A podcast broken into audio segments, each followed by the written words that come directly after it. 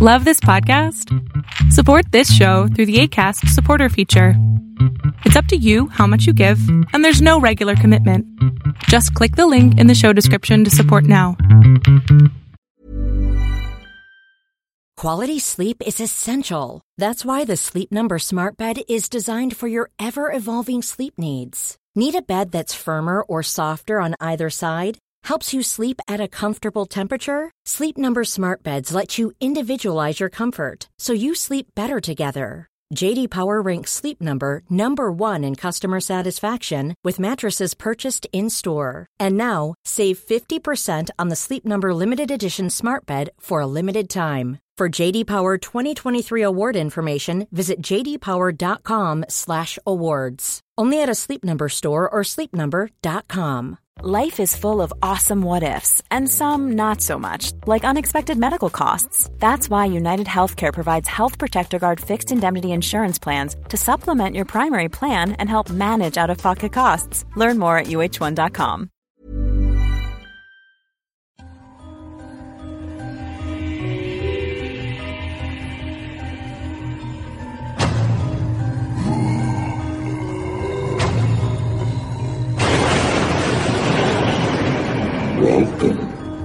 Tales to Terrify.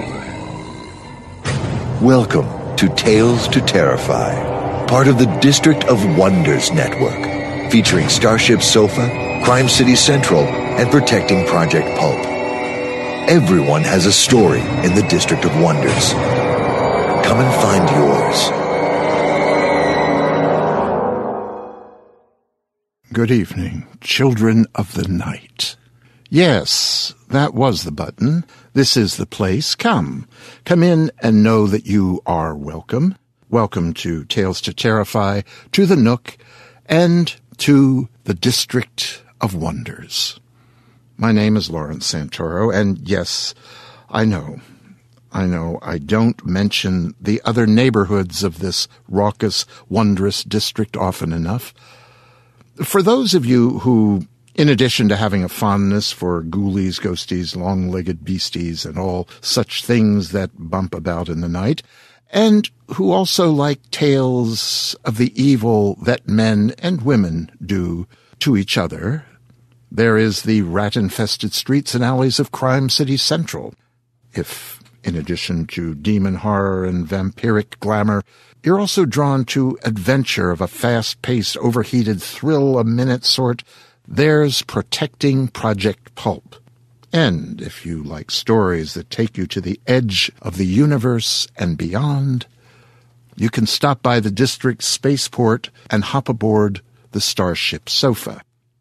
If that litany of fictive musings that are done here in the District of Wonders doesn't supply all your needs, however, and you must have dragons, swords, elves, fairies, and sorcerers, the whole panoply of the fantastic to complete your yearnings, there soon will be a new neighborhood.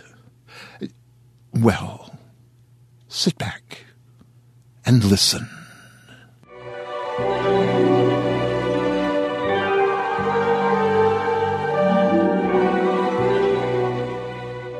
J.R.R. Tolkien once said, A single dream is more powerful than a thousand realities. In that spirit, the District of Wonders brings you many more dreams in the form of stories. A new fantasy podcast, Far Fetched Fables, will be launching soon. Fantastic fabulisms from writers like Gene Wolfe, A.A. Attanasio, Jenny Wirtz, and many more. Stay tuned to the Starship Sofa for details.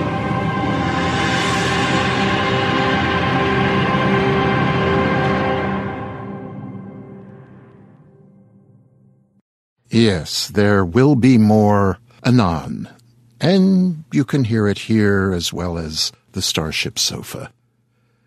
You know, the boundaries between neighborhoods of the district are not all that strict. There are no border checkpoints, no hard lines between, say, crime and horror, between horror and science fiction, between science fiction and shadowy detectives with powers learned in the Orient that can cloud men's minds. Well, you get the idea. For the most part, we, all of us came out of that primordial pulp of the early 1900s. Back then, there was capital L literature, and there was the popular stuff, us. With our nickels and dimes, we bought the stuff of dreams, the worlds built by quarter cent a word geniuses like Robert Howard, H. Rider Haggard, Lester Dent, H.P. Lovecraft, Talbot Mundy, Harold Lamb, Dashiell Hammett, Edgar Rice Burroughs, Raymond Chandler, Doc Smith, John W. Campbell, and the list is nearly, literally endless. These guys and hundreds more were cracking out two, three more tales a week under a variety of names. Frederick Schiller Faust, for example, wrote more than a million words per year. He sometimes had three or four stories in a single issue of a publication, and along the way he became George Owen Baxter, Evan Evans, George Evans, David Manning, John Frederick, Peter Morland, George Challis, Frederick Frost, and Max Brand, who, by the way, not only created the character of Destry, who rides again and again, but also Dr. Kildare. Sometimes the name would be the same, yet the writers behind the name would be legion. Well, I mention all of this to emphasize what is the essential brotherhood between we who dwell in this district, this place of wonders, this magical, fantastical, horrific, thrilling place of vast science and dastardly doings. And I mention it to provide what is a rather lengthy introduction to tonight's tale, which is Arthur Davis's A Sly and knowing grin. Is it horror? Is it science fiction? Yes, and yes, it is. Well, listen to it, and I'll let you debate it. And by the way, I hope that your thoughts and your questions, your sure and certain assertions find their way onto the Tales to Terrify Facebook page. You know, for years now, I have been trying to get you Nook visitors to express yourselves, to raise issues, counter each other's comments while keeping the discourse on an elevated plane, of course, and to use our little corner of the social media universe to get to know each other, to create a community here. Well, now, back to our regularly scheduled program fiction. Arthur Davis is a management consultant. He's been quoted in the New York Times, Crain's New York Business. He's been interviewed on New York TV News Channel 1. He's taught at the New School University, given testimony as an expert on best practices for the U.S. Senate. He's appeared in the same capacity before the New York State Commission on Corruption in Boxing. He has written 11 novels and over 130 short stories, and he's had over 40 mystery, suspense, horror, slipstream, science fiction, as well as mainstream fiction tales published online and in print. In June of 2013, Connotation Press, which is at www.connotationpress.com, published his novel The Last Ride. This spring, Calliope, the official publication of the Writers' Special Interest Group of American Mensa Limited, will publish Davis's Conversation in Black, and that'll be both online and in print. Reviewers of Arthur Davis's nine novels and stories have compared his work to that of writers such as Arthur Conan Doyle, Dashiell Hammett, Stephen King, Raymond Carver, Rod Serling, and others. Okay. Before we go too far here, both Arthur Davis and I will step aside. We will let you settle down with treats, beverage, and chum, and contemplate a sly and knowing grin.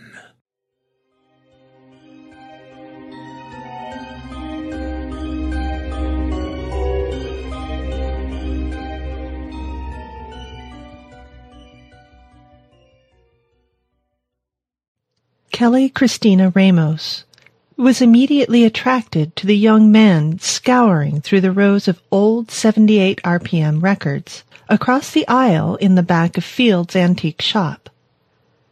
He was tall and lean, the way she preferred. He had a shy vulnerability about his eyes that she found hopelessly endearing. She tried to see what had caught his attention. She had always been interested in the classics Beethoven, Bach, Mozart, and Brahms. Had he the soul for jazz, the blues, or was he a country and western addict, as were some of her old friends? She didn't particularly care for it, but mused that if he was as sensitive as he looked, with those long, slender fingers and narrow wrists and tender, unblemished skin, then she would understand and accept such musical eccentricities. He couldn't have been more than twenty, and from the dilapidated condition of his shoulder bag and jacket collar, he was probably a student from one of the local trade schools. She stood up straighter, trying to hide any remnant of her usually slouching posture and indiscriminate belly, and thrust out her not insubstantial breasts, though not ostentatiously enough to expose her nipples, which themselves would command attention and take on a life of their own with a little inspiration. The young man didn't take notice when she started to shift her body to the left and right in order to capture his attention. His intensity did not deter Kelly, who remembered it was only a matter of time after a man saw her dusky brown eyes, her ample figure, and wet, naturally pouting lips before they were chasing her around her apartment.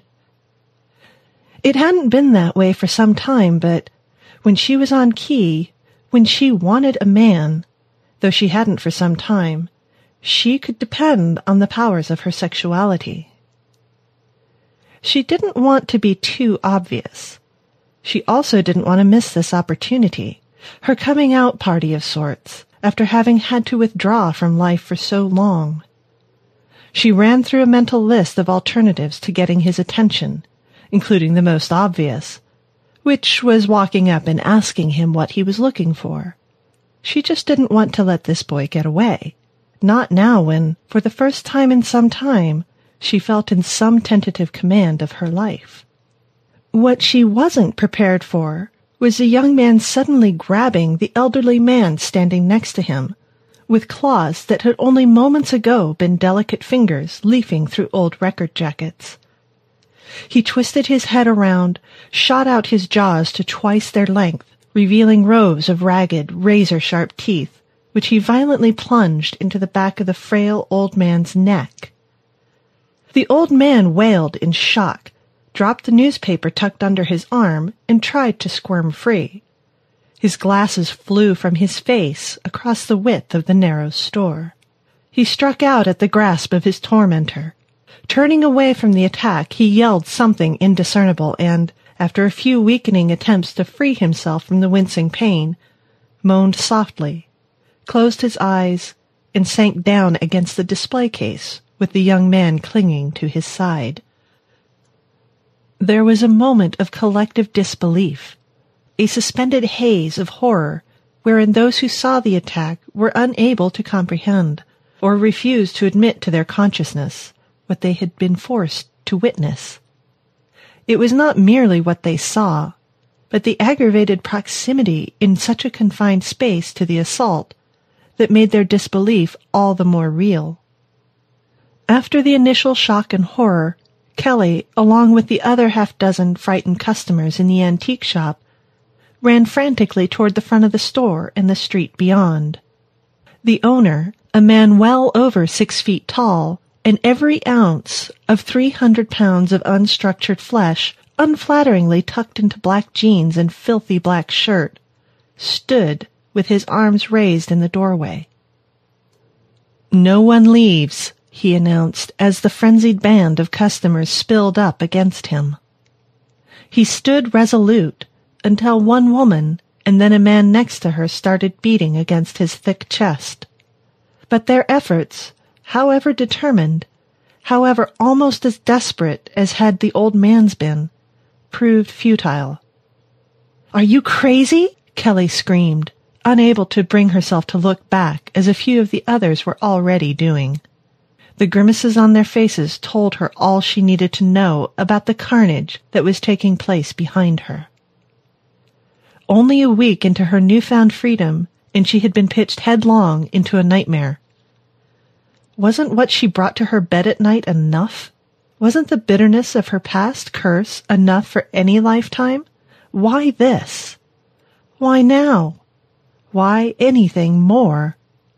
She had to find a way out of this fantasy. Sounds of flesh and bone being torn and rended spilled from the aisle. The young man was finishing off his prey.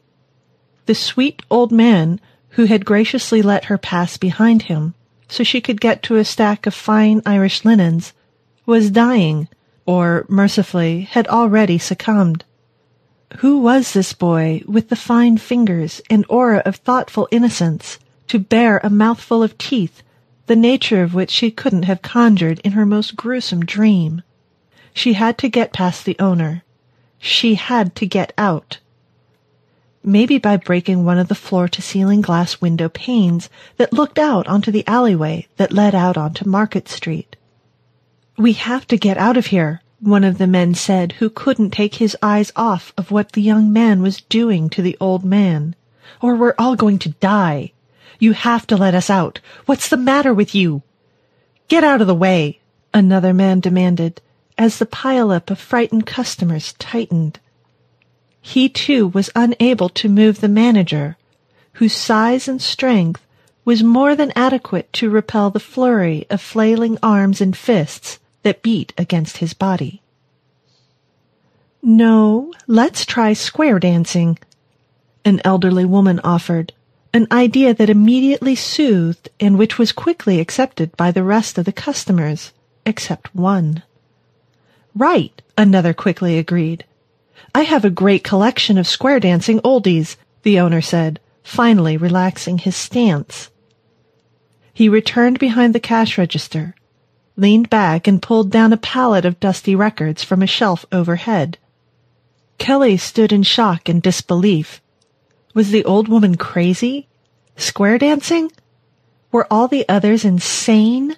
Didn't they understand their lives were in danger?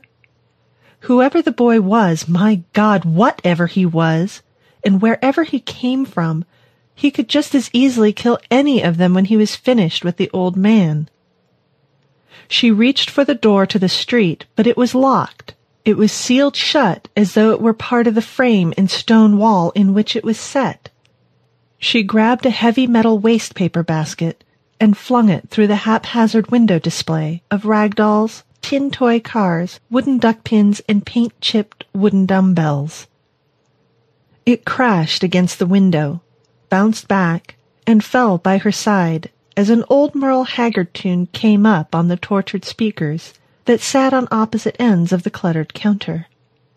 The manager was vigorously clapping his hands, encouraging everyone to participate as a couple danced and dosy-doed up and down the aisle on the other side of where the slaughter was taking place. Are all you people mad? Kelly screamed, fists clenched, tears of fright and frustration draining down her cheeks.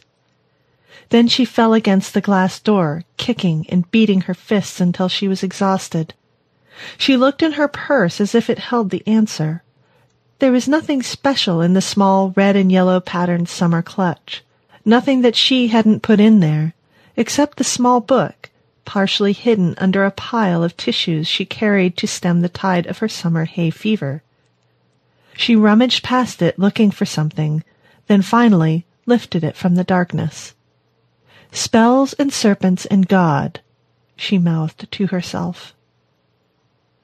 I think he stopped, the woman with the wiry red hair said, standing frozen entranced at the spectacle of the young man devouring his prey. The woman was in her late fifties, slightly overweight, in a tatter of a dress that she once probably only wore to the grocery store.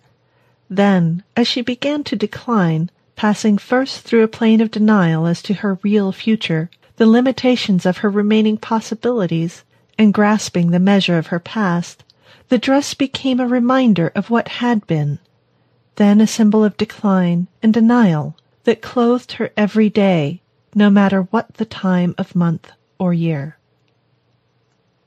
The owner switched off the unidentifiable country western tune that had replaced Merle Haggard. Maybe he's done? The momentary visage of the young man rising from the other side of the counter brought a flash of hope. No, he's not. The man said he was out of breath from dancing with a woman who was apparently his wife. Why won't you let us out of here? Kelly asked, drawing everyone's attention away from the boy, whose face and torso was splattered with broad, angry swaths of red. The boy hovered defensively over his kill. His head rotated in jerking, twisting motions from side to side. His once tender, forgiving eyes bulged red and distended from their sockets. He glanced again and again around the shop, then at the front door and the back of the store, as she had once seen on documentaries of predators protecting their kill. Then dropped back to his knees and continued. Another country western tune filled the air of doubt and fear with a rueful whine of lost loves and endless disappointment. Only this time no one danced. The memory of the young man stained in the red essence of another made movement, even retreat, now impossible. A threat hung palpable in the air. The owner waved off a curious passer-by trying to get into the shop, and pulled down the single black shade that separated Field's Antiques from the rest of the world. What had been a space splintered with late afternoon light was suddenly thrown into abject darkness, illuminated only by the flicker of faint overhead bulbs and the fear from Kelly Ramos' brown eyes. She wanted to throw something at the owner, to bring him to his senses, to make him pay for the danger in which he was placing his customers. But she couldn't bring herself to throw any of the records that surrounded her, and had been a staple of her father's life, an obsession she willingly inherited. Distant and distorted memories first of her father, a short burly man who wore almost comically owlish metal-rimmed eyeglasses. Then her mother, a resolute woman whose silhouette looked like it was the exact female counterpart of her beloved husband, flashed brightly, then flamed out into darkness. Kelly tried to retrieve the image, but it was pointless as it had been for as long as her recognizably short memory would permit. Could you get me a glass of water? One of the women customers asked the manager. The young woman was only a few years older than Kelly, though Kelly was quick to note that she had a very unappealing figure. The woman was holding a large leather satchel under her arm.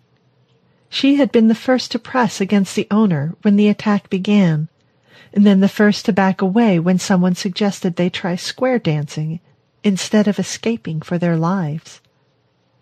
She seemed quite calm, or resolute, or was she steadfastly unwilling to accept the danger in which she and the rest of the customers had been placed? You wait right here and I'll get you a cup from my office, the manager said, and bounded his way toward the back of the shop. He seemed smaller, less threatening, Kelly thought. He passed on the opposite side of the display rack, where the young and old man danced. Kelly forced back the image she had so quickly formed of what the boy's hands would feel like on her body, cupping the soft curve of her breasts, tracing themselves down her neck and across the warm erectness of her nipples the depth of hunger between her once strong legs. A man has been killed and you want water? The woman shot back angrily. I'm thirsty, okay? What's wrong with that? The husband of the couple said. I could use something cool myself. Then why don't you go next door to the coffee shop instead of standing here while that that thing is killing that poor old man? His wife took hold of his sleeve. You know, Walter, we could do that. Maybe buy a scoop of ice cream. Cherry vanilla? You know that's not possible, Kara. The woman waved off his response with a wink and pushed her reluctant husband toward the front of the store, pulled open the door, which swung out as if it were waiting for the excuse to accommodate, and they were gone. Two other customers went back to browsing through the aisles. At least the one opposite to where the carnage was taking place, while a third customer picked up his scattered groceries and walked out of the antique store. Kelly watched Kara and her husband, and then the woman passed through the front door. She wanted to cry, to stamp her feet, to force herself into an understanding of the contradictions that surrounded her. There was an air of unfairness, of conspiracy, of acceptable brutality that seemed directed at her and her alone. Others could pass through the door to freedom in safety, but she did not believe she would be allowed to follow. Where did they go? the manager asked, returning to the front of the store with a cup of ice water in his hand. One of your customers just killed an old man, and you're concerned about where that couple went? What about where your sanity went? You're a troublemaker, aren't you? the owner said, moving past her and back to his cash register, consuming the brimming cup of ice water in a single gulp. I can tell. What? We've been warned about people like you. Warned? You're the one the authorities should be warned about for not letting us out of this place. You can go if you want. Now I can go, but not when it, he, it began she stuttered, knowing she should have taken the pills before venting her rage. You're not human, she said, smacking the empty cup from his hand. Showing no emotion, the manager wiped a splash of water from his face and announced, Everyone, please stay if you want, go if you have to. And that still doesn't bother you? she said, pointing to the young man huddled over the remains. The rising price of food and the pollution in the air and the stench in our streets bothers me. Children starving to death by the millions the world over bothers me. Things I can't control and what we've been forced to become bothers me. But not a young man killing an old man in your store? We all have to make some concessions, he said and turned away. For what?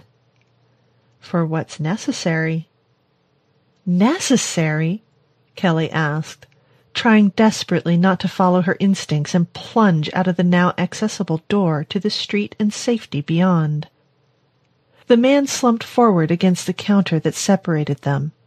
His thick hands spread out on top of the other side of the glass surface, so close to where Kelly was standing she felt herself pull away. Lady, we all have to make some accommodation if we're going to survive, you know that. Everyone here knows that. Even though they were frightened at first, they all know that. Everybody, it seems, knows that's what we have to do except you. Of course, it's my fault now. It's always my fault.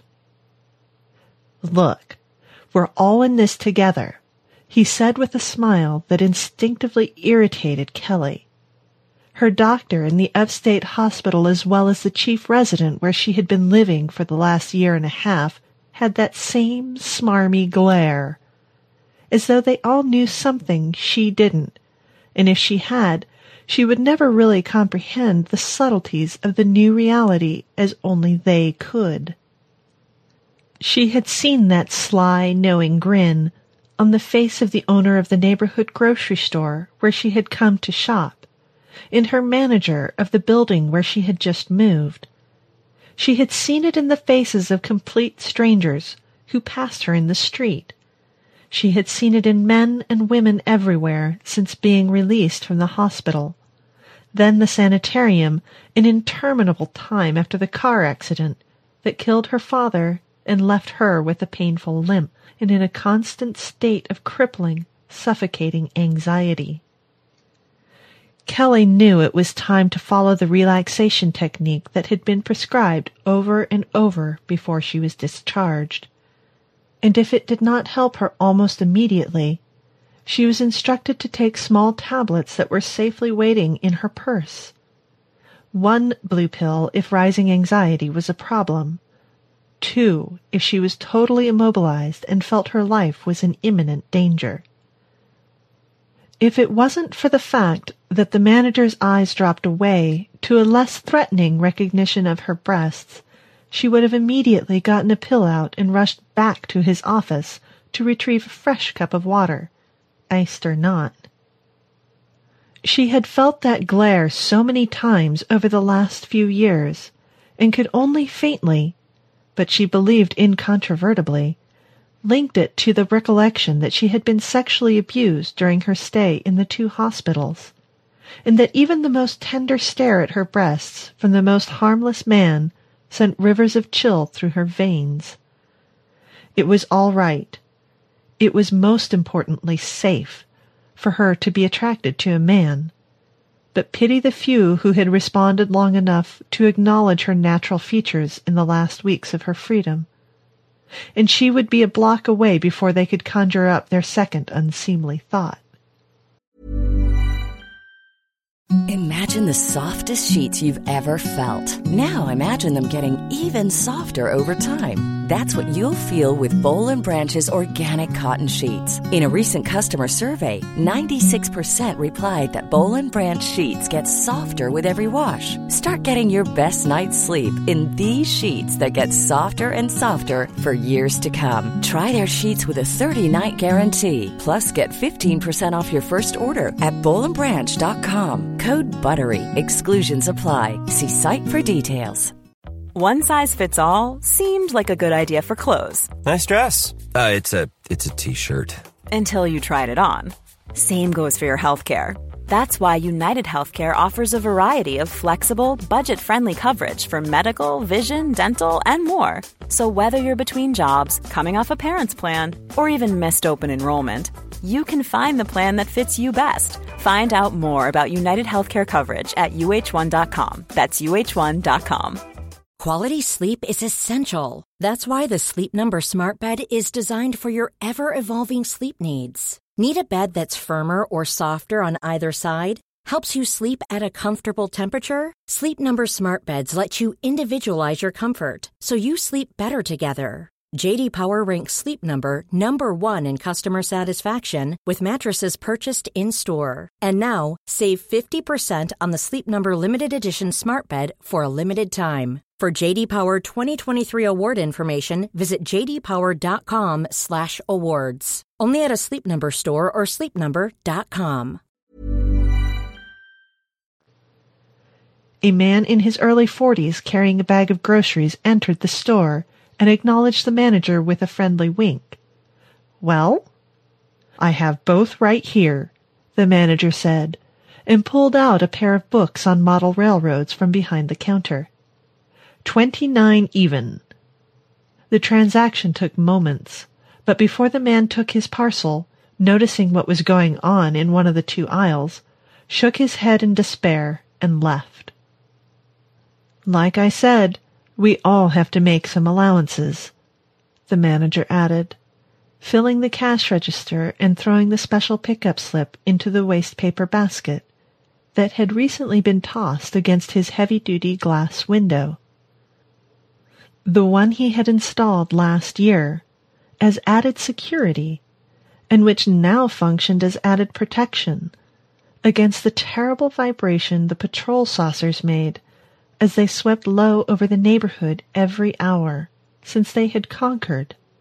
He couldn't at first bring himself to use the word or accept its implication. The earth. It had been merely months since the first heavy assault cruisers rained down destruction from the heavens. Soon after it began, city after city had fallen to the onslaught. Kelly could feel herself beginning to sneeze. The pressure welled up in her chest, paused, and then exploded out her mouth. Several people muttered, God bless you. But their lack of sincerity was obvious. Most eyed her with fault, and several with suspicion. She was the troublemaker. She was the one who protested and might create a tragedy from what was obviously a mere incident. She was the one who stood out from all the rest. She felt alone and vulnerable and wanting to make a statement, take a stand, and do something she hadn't felt empowered to do in so long she could not recall. She reached into her bag and rifled through the ball of tissues, accidentally fingering the small book she sensed wasn't even hers. She removed a wad of tissues and the book at the same time. She wiped her nose of the moisture with one hand and glanced down at the book in her other hand. Spells and Serpents, it read. But that wasn't possible. She read and reread the title, wiped her nose again, and sent the book and soiled tissue back into her bag as though both exposed her for the unstable person she had come to believe she might really be.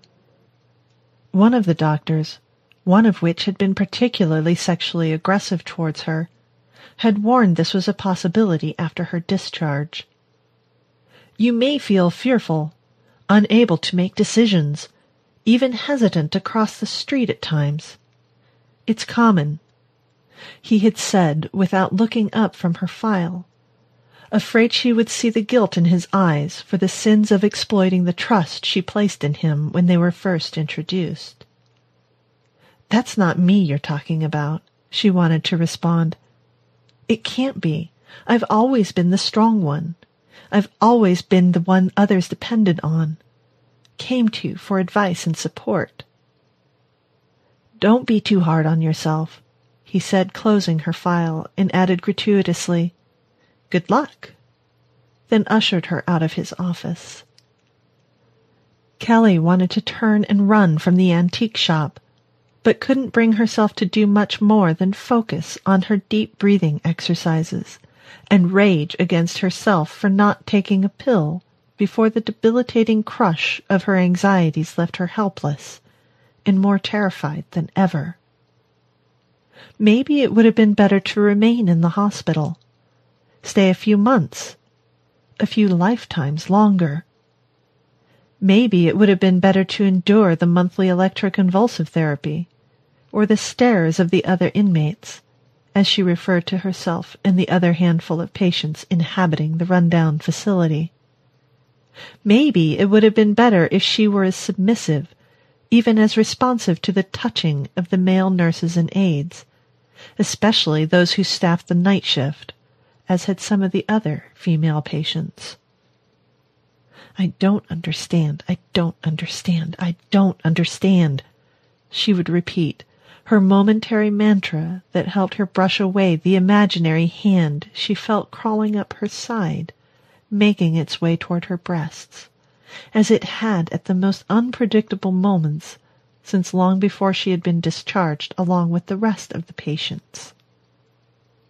Discharged all at once, without notice or explanation, when one day the corridors emptied of nurses, guards, and aides. Her sheltered life ended she was relieved, but felt more deserved than most.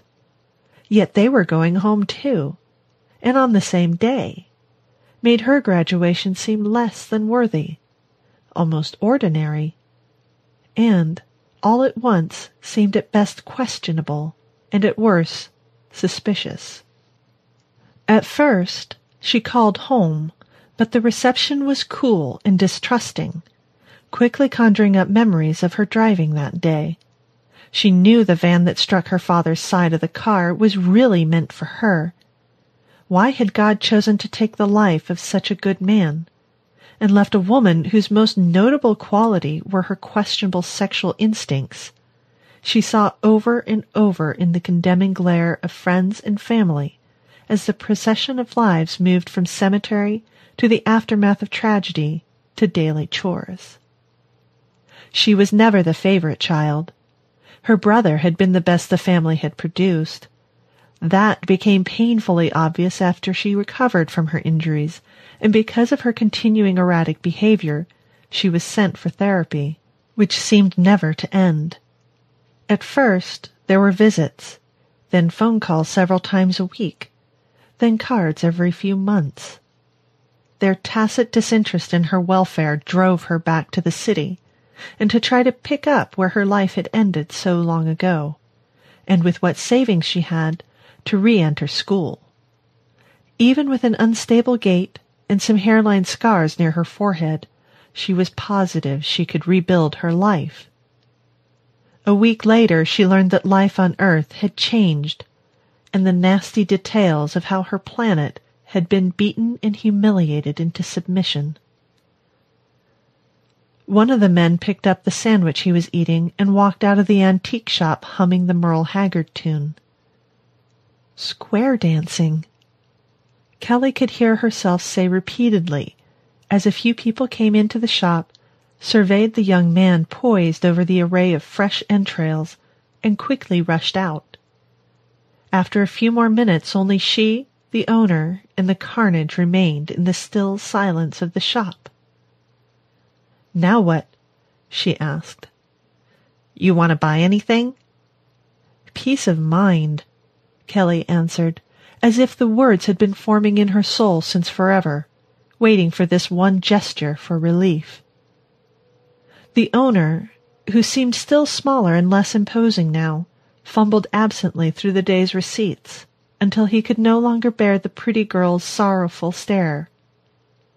Lady, I'm like everyone else, except for you. I've come to terms with what has happened. Which is? The end of our world, our freedom, what we spent a million years building? And the answer is square dancing? No one knows how that got started. So whenever one of them wants to kill one of us, we all clap and dance around? Or do what? The ones who protested first saw their whole towns consumed in green flashes of light, so powerful they melted cars and trucks where they stood. Look, I'm getting out. You want to stay here? You're welcome to do what you can. But I think the old man is long past dead, and I don't want to be the next on his menu. Kelly walked out in front of the owner, a man who finally introduced himself as Manny Perez. The shop had belonged to his brother, who, she learned, was one of the first to go into the streets when the battle cruisers broke through the country's flimsy military defenses. He was swept from the streets by the howling green flash. Manny pointed out where Johnny had been standing, along with a small band of frightened onlookers when they were cut down. There was no warning when the assault came. No message from the President or Pentagon announcing the invasion, or the nation's or world's plans for defense. One morning the cruisers appeared hundreds of miles overhead and descended wiping out bridges, tunnels, power plants, wherever infrastructure was necessary to sustain the lives of their enemy. Lines of communication were cut or interrupted, along with power transmission lines that fed the appetite of the world economy. Every nation was struck simultaneously with the same relentless, overpowering force. There was no place to turn, to flee, only the certainty of death by resistance and a new reality. After weeks of carnage, they made their demands clear. Enough time for humanity to accept its weakness and the brutality of reprisals that were frequently used to dampen vigilante uprisings and keep the inhabitants in constant fear and subjugation. What had occurred in the shop was common. Blessedly, Manny noted, tame in comparison to when one or two would come in and attack half a dozen people in malls, parking lots, or supermarkets. These outbursts were becoming more common and depraved. What was worse than a savage species that could transform itself at will, without notice or warning, and so easily assume human form? No one knows who they are talking to any more. You could have been one of them. You could still be, he said, before turning away with tears in his eyes. Kelly watched him disappear down the block. People were moving about their business, their faces fixed with fear, not looking left or right, not making eye contact. With the realization of what she had missed, what her relatives failed or were too frightened to mention, were terrified even to allude to when she called them to say she was being released, made sense. It made her angry, fearful, and angry. She wanted to do something, for once take a stand and make her life count. She needed to detrivialize what she saw as her existence. She needed to give meaning to who she was, or could possibly have been. Traffic lights ticked off their yellows, reds, and greens. Green, with the coming of the invaders, was no longer the international signal for safety. Maybe she was reading into people's expressions, but she felt she could detect a slight apprehension when the traffic lights turned green, and cars, what there were of them now that she was aware of what happened, moved a little slower after being given electronic permission to advance a shy vulnerability about his eyes. She continued to conjure the image of the young man as she first saw him. Her response to his endearing appearance now made her sick with revulsion. The imagery, the need to reach out, the hope of making human contact beyond what her life had been like for two years. Now whom could you trust? Had she been so blind to her surroundings? as blind as she had been before her father's death? What was it about her? What flaw? What electrochemical failure in her brain would not give her the insights and access to some of the most obvious of life's external warnings? She stopped at the corner, although the few other pedestrians continued across the street. The light was red. Cars stopped. She remembered the tick that had once been her constant companion. Where was it now? She would ball her fingers into a fist and strike the side of her head over and over in patterns of three, then pause, then three again, until she realized how much it hurt. She could continue with this obsessive compulsive behavior for hours until her body relaxed or was injured enough to loosen its defenses and allow her medication to defend her. Addressing, or at least moderating the sensation of this compulsive behavior was one of the first goals of the director of the hospital. Now she understood why. Before, no amount of therapy could decipher why.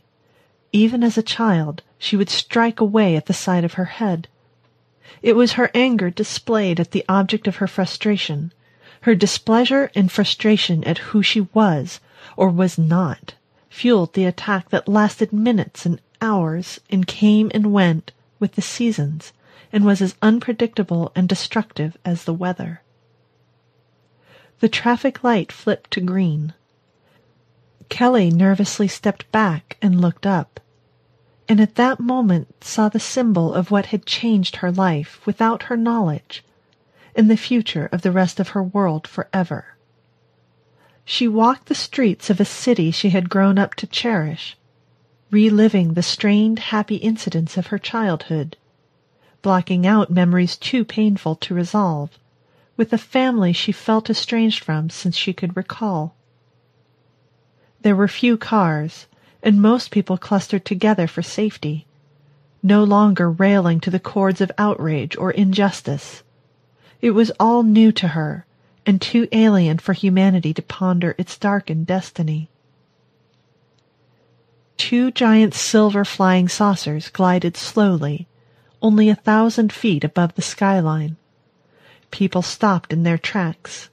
Some ran for cover as if they expected an attack. Kelly was as frightened as she was impressed. They were huge and had no markings on their surface. They had to be two or three times the size of the largest commercial jet plane, with a small raised metallic nub at the center, as she had seen in the movies long ago. After a moment, she became transfixed by their effortless presence. Those who had taken flight or had hidden relaxed their fears. People spoke in hushed, apprehensive tones, as if they could be overheard, or their thoughts intercepted and punished for dreams of revenge.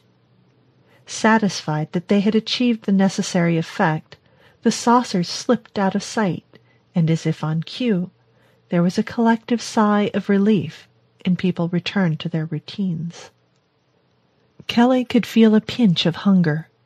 She couldn't recall if she had had breakfast, and for a moment couldn't place the time of day. These blank spots, as Dr. Halpin described them, these moments of confusion and disorientation, were normal and were to be expected but they still rekindled fears that she might never return to a normal life. Then again, Kelly mused, what was the chance of that happening now, that she and the rest of her kind had lost their freedom and future? Only the clatter of hammers stirred her from slipping into a deepening depression. Get some food, sit somewhere, and collect your thoughts, she concluded. Simple and direct, and don't get wrapped up in blame, especially of herself. She watched three men go through their paces, lifting and pulling and giving directions amid the narrow confines of a dilapidated retail store. If it weren't for the safety of the distraction, she would have moved on to find a piece of fruit, a sandwich, a cold drink. If their efforts hadn't held her attention longer than she might have expected, she would never have noticed a familiar figure moving along the street in front of a burned out building. Kelly felt the tips of her fingers tingle. Heat surged into her face. Her heart trembled as the old man shuffled along, nodding respectfully as a woman passed going the opposite way. His stoop, his age, the way he held one hand clenched tightly against his rib cage eliminated all doubt. Kelly wanted to rush to his side and then thought better of the idea. It was an illusion, a dream. This couldn't possibly be happening. She heaved a deep breath, watched a moment longer, and then was swept up in a torrent of anger, then revenge. A few cars slipped between the old man and Kelly Christina Ramos. Finally, she walked into the ramble of traffic just as she spotted something more disturbing. Why hadn't she noticed it before? It was so obvious, so infuriating. The old man was carrying the young boy's battered backpack. It was empty. That much was obvious. But who was to blame? The old man was alive, so then who was the victim? Drivers laid on their horns, but she ignored their protest. She crossed the street and stood by the pile of rubble as the old man moved away. The pang of hunger had disappeared, replaced by a fury, a rage that infused her with purpose. Kelly looked around, watched the three construction workers as though they might have held the answer to her lifetime of questions and grinding doubts. A few feet away, near the back of the small pickup truck, was a bucket loaded with tools. In that white plastic bucket was a small hand pickaxe. She walked over to the truck and removed the axe. It was unexpectedly light and rested comfortably in her hand. The thick metal arch that crossed the top of the foot-long wooden handle was rusted and scarred with age. She wondered why she hadn't sought out the comfort of such an instrument long before now. The salvage workers hadn't noticed her, and couldn't have imagined her intentions. Nor would they, all three of them, have been able to stop her on the mission she had chosen. A few people saw what she had taken but walked by without comment. It was part of the new times to keep to yourself and hope the person you smiled at, who may or may not smile back, was not one of them. What might have mattered before was no longer of consequence. The promise of a future, of any possibilities, was no longer important. What mattered, all that counted to Kelly, was to redress the injustice, an act of such cruelty. To do otherwise was to betray whatever was right and just. Moreover, if no one would help her, then, she accepted, she would make amends alone. The old man shuffled along a block away. Kelly recalled, to her delight, a time when she could scamper down a block with her sister in a breath, turn around, and tag up where she began, faster than any child in the neighborhood. Now, more than twenty years later, that same fire and force of youth and focus was rekindled in her damaged legs. By the time she heard the angry cry of the workers in their apparent chase, she was halfway towards her target. The pickaxe swung as an extension of her arm. It was reassuring, comforting. She knew the three workers would understand when they found out why she had taken, borrowed, the pickaxe. Who would, could, object? There was right and wrong, and there was justice and injustice. There were the principled and those who would bring an end to the light of civilization. By the time she was a dozen yards away, people were standing back against the stores and moving into the street to avoid her, in the entourage of hefty workers lumbering at her heels. The pain in her leg was as bad as it had been since after the crash and many months of therapy, and yet hardly noticeable. The light at the corner turned red just as she came up behind the old man. She lifted the pickaxe to her shoulder, if only to get a sense of what energy she would need to complete the act, then high overhead. When there was no possibility of altering her path, the old man turned around. His face was calm, even placid, just as she had seen it in the antique shop. His warm green eyes revealed neither fear nor surprise. The arch in his back was just as bowed, even with the added weight of the empty backpack. You're making a very foolish choice, she expected him to say as she drove down the pickaxe.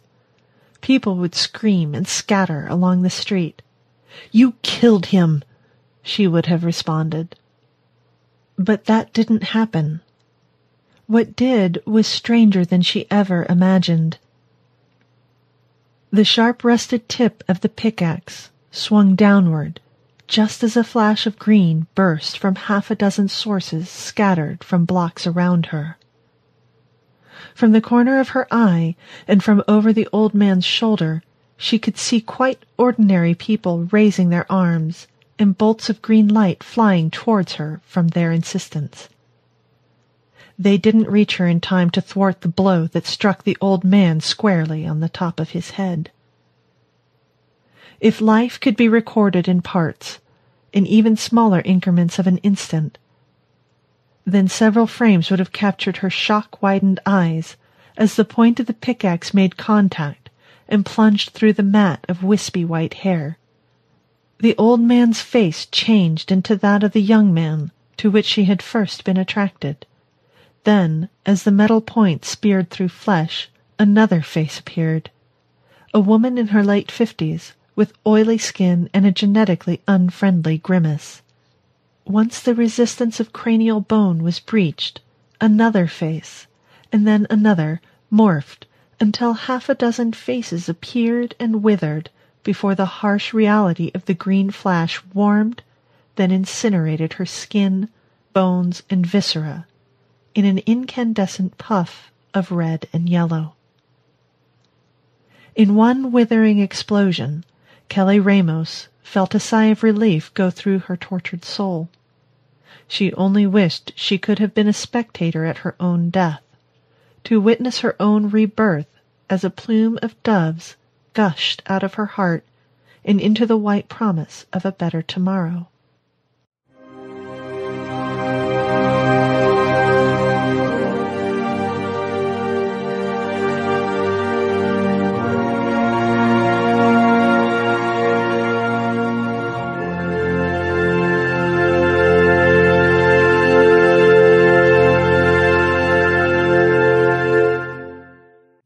Thank you for the use of that story, Arthur. As an aside, by the way, this casting of a sly and knowing grin marks the first time the story has been publicly presented. Arthur Davis says he is currently exploring partnerships with cable TV companies to develop proprietary properties, including miniseries programming based on his novels and short stories. You can touch bases with him at his website, Tales of Our Time. That's at talesofourtime.com, and that will be on our Facebook page and, of course, our homepage at talestoterrify.com. Oh, and one more thing. Arthur Davis has set up part of his website as Operation Outreach. Operation Outreach contains what he calls the Armed Forces Collection, a mini volume of stories that is his gift to those currently serving in the military. So, stop by, take a look, have a read. And thank you, Josie Babin, our narrator for A Sly and Knowing Grin. A biologist by training and profession, Josie says that by day she functions as a happy little cog in the grand machine known as medical research. When she's not at work or enjoying the great outdoors of San Diego, she is typically at home with her three loving companions, two feline, one human. She says she records in a tiny bedroom library surrounded by scientific works, literature, and a few video game boxes. Thanks again, Josie. And that, fellow children of the night, will be that for this week. I would have you be upstanding, and don't forget your sweaters, your coats, your gloves, whatever you've brought. It's spring, and it's very easy to forget that it still can be chilly in the dark of night on long walks home. And yes, bowls, cups, et al. in the sink, you know who will clean them for your use next week. And, of course, there is my weekly warning. The night tonight may be replete with loud and raucous strangers out there. Puffy fellows, oddly dressed, blue creatures who, from now until the end of summer, will wander forlorn and stinking. They may mete out vengeance to passers-by. The vengeance will be for imagined sins, for slights yet to come, and disappointments that are inevitable, yes. One moment all is well, and then, well, the season has begun. Baseball. And the Cubs fans, don't you know? Well, Cubs fans are out. Just stay to the dark streets, scoot from tree to tree, and you'll be fine. Fine and home, and in your room, and in your bed soon, and closure to the day will descend, and will of course bring you pleasant dreams. Hmm? This presentation has been brought to you by the District of Wonders Network, dedicated to podcasting the finest genre fiction. You can learn more about the District of Wonders and their many literary productions at